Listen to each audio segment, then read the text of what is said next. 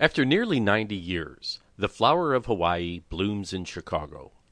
There are two very good reasons to see the flower of Hawaii at stage 773 on Belmont. The first is the exceptional musical score by Hungarian composer Paul Abraham, expertly conducted by 2007 George Solti Foundation Award recipient Anthony Barrese, leading an exceptional 19 piece live orchestra. The second is the exciting vocals of tenor Rodell Rosel in the role of Prince Lilo Taro, recently returned to Hawaii after being lost at sea in time to reclaim his childhood betrothal to Princess Leia, performed by the alluring former Miss Illinois for 2014 and Chicago native Marisa Buchheit. Though the jazz operetta was written by Paul Abraham in 1931, The Flower of Hawaii is an American premiere translated by Hersh Glagov and presented by Folks Operetta as part of their Reclaimed Voices series, giving voice to Jewish composers and librettists who were persecuted, exiled, or perished at the hands of the German Third Reich. This is Reno Lovison, executive producer for Chicago Broadcasting Network. If you're looking for video production for your small business or organization, check out renoweb.net. We'll be back with the rest of this review after a couple of seconds of our theme song, Foster Avenue Beach, by Steve Solomon.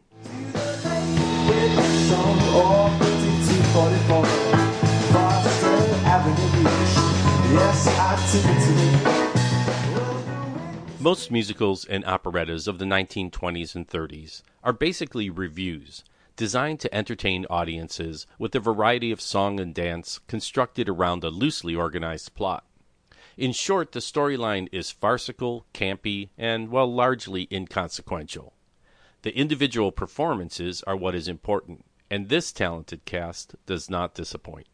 For the record, the ensemble of characters includes some people involved in making a movie, the island governor and his staff, a few locals, and a fleet of American seamen.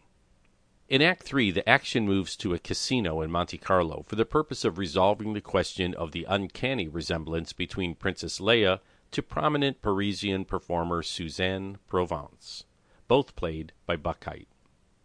It's in the Monte Carlo scenes where Buchheit really hits her stride, particularly in the I'm a Little Tipsy number. The opening night performance was plagued with sound issues, which did not help the performers to overcome their battle with the overwhelming volume of the onstage orchestra. With the exception of Rosel, who probably has the pipes to overcome the sound of a 747 taking off at O'Hare. The chorus background singers and dancers were requisitely cute and perky, and seeming to really be enjoying themselves. The set by Eleanor Kahn is simple and in step with the period, reminiscent of a nightclub or cabaret, and suggesting an exotic tropical influence unknown to Abraham and most of the audience of the time. The costumes by Patty Roeder began with a barely clad, conch shell blowing island fellow, followed by a splashy window paned plaid suit on comic character John Buffy, then continued elegantly with a number of late 1920s inspired drop waist dresses for Princess Leia. The quartet of secondary characters significantly lifted the overall energy, keeping the action and plot moving with great humor and robust choreography. In fact, this production has five credited choreographers. Incidentally, Yasay McKeever is the real deal, clearly skilled in Polynesian style belly dancing. Show notes indicate that opera is defined as 100% music, while operetta is defined as 75% music and 25% spoken word. In the case of this opening night performance, the cast was near perfection in singing and dancing, but clearly attention to the spoken parts was neglected, as indicated by poor timing and recognizable insecurity. But surely this will improve over time. A clear exception to the dialogue timidity was lanky William Roberts, who goes all out and over the top, hilariously, as Governor Lloyd Harrison's aide de camp, John Buffy. The governor, played by Jerry Miller, hopes to marry off his niece Bessie Worthington, Tiara Burge, to the newly discovered prince. But the plan is complicated by Buffy, who's in love with Bessie. Burge is an inadvertent scene stealer who absolutely nails the feeling of this period in her overall look, performance style, facial expression, and body movement. American singer Jimmy Fox, played by Ryan Trent Oldham, an athletic dancer reminiscent of Gene Kelly, is responsible for smuggling the princess back to Hawaii by passing her off as his girlfriend, Suzanne Provence.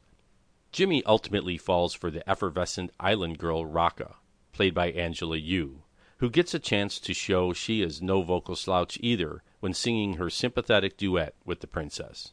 Stuck a bit adrift in the middle of the story is Captain Reginald Stone, performed by another very capable tenor, Nick Pulikovsky, who is also in love with Princess Leia.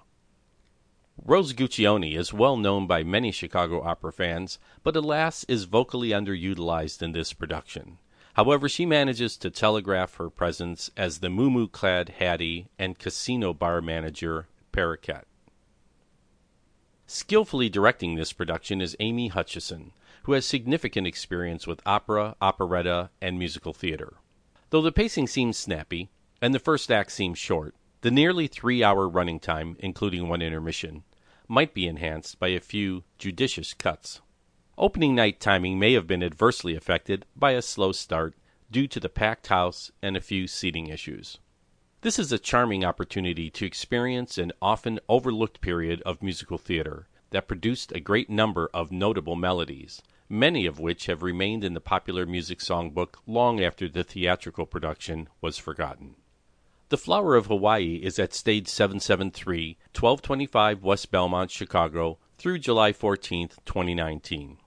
Official running time is two and a half hours with one intermission. For tickets and information, visit folksoperetta.org. This is Reno Lovison, executive producer for Chicago Broadcasting Network and theater reviewer for Chicago Theater and Arts. Please be sure to like, share, and subscribe to this podcast. If you're looking to make music of your own, check out lakeshoremusicstudio.com, offering piano lessons for all ages and serving the Old Town Gold Coast Lincoln Park area. And thanks again to Steve Solomon for the use of Foster Avenue Beach as our theme song.